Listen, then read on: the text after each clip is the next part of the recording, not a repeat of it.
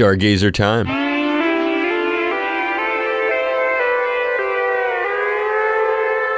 Our weekly look into the massive universe surrounding our tiny troubled planet, and as usual, we are fortunate to be guided through our segment with the expertise of astronomer Christopher Phillips, and we've got him on the line right now. Hey, Chris, welcome back. What's in store this week? Hey, Dave. It's good to be here. So this week, stargazers, keep your eyes on the southwestern sky to glimpse the planet Mars. It will be visible till around midnight. The moon this week will be passing through its last quarter phase, and so expect dark skies towards the week's end. And you've got a uh, exciting one that sounds it this week, at least. Uh, water on alien worlds. It is, and the riddle of water. One of the most pressing questions in regards to how planets form is where do they get their water? For many decades, the origin of Earth's water was a matter of some debate. And now as we discover more planets around distant stars, astronomers are pondering just how many water worlds may be out there. And does this have something to do with that recent study into this? It does.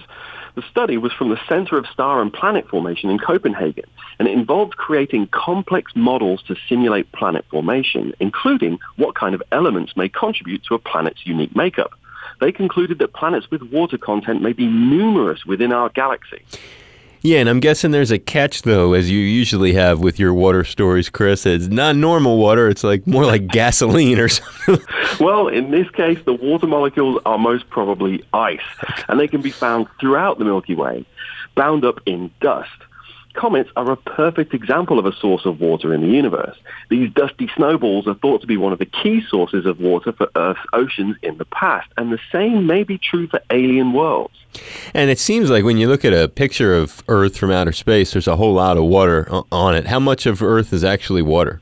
Well, as you said, it does look like a lot. In fact, it covers over 70% of the planet's surface, but it actually only makes up about 0.1% of its total composition that could imply that oceans out there in the cosmos are far more common than we thought because it doesn't take that much water to make an ocean in the cosmic scale of things. Well, a fascinating stargazer this week from you, Christopher Phillips. We appreciate it. You are welcome, Dave. And I'm Dave Lawrence. We'll catch you next week, and you can find Stargazer at hawaiipublicradio.org.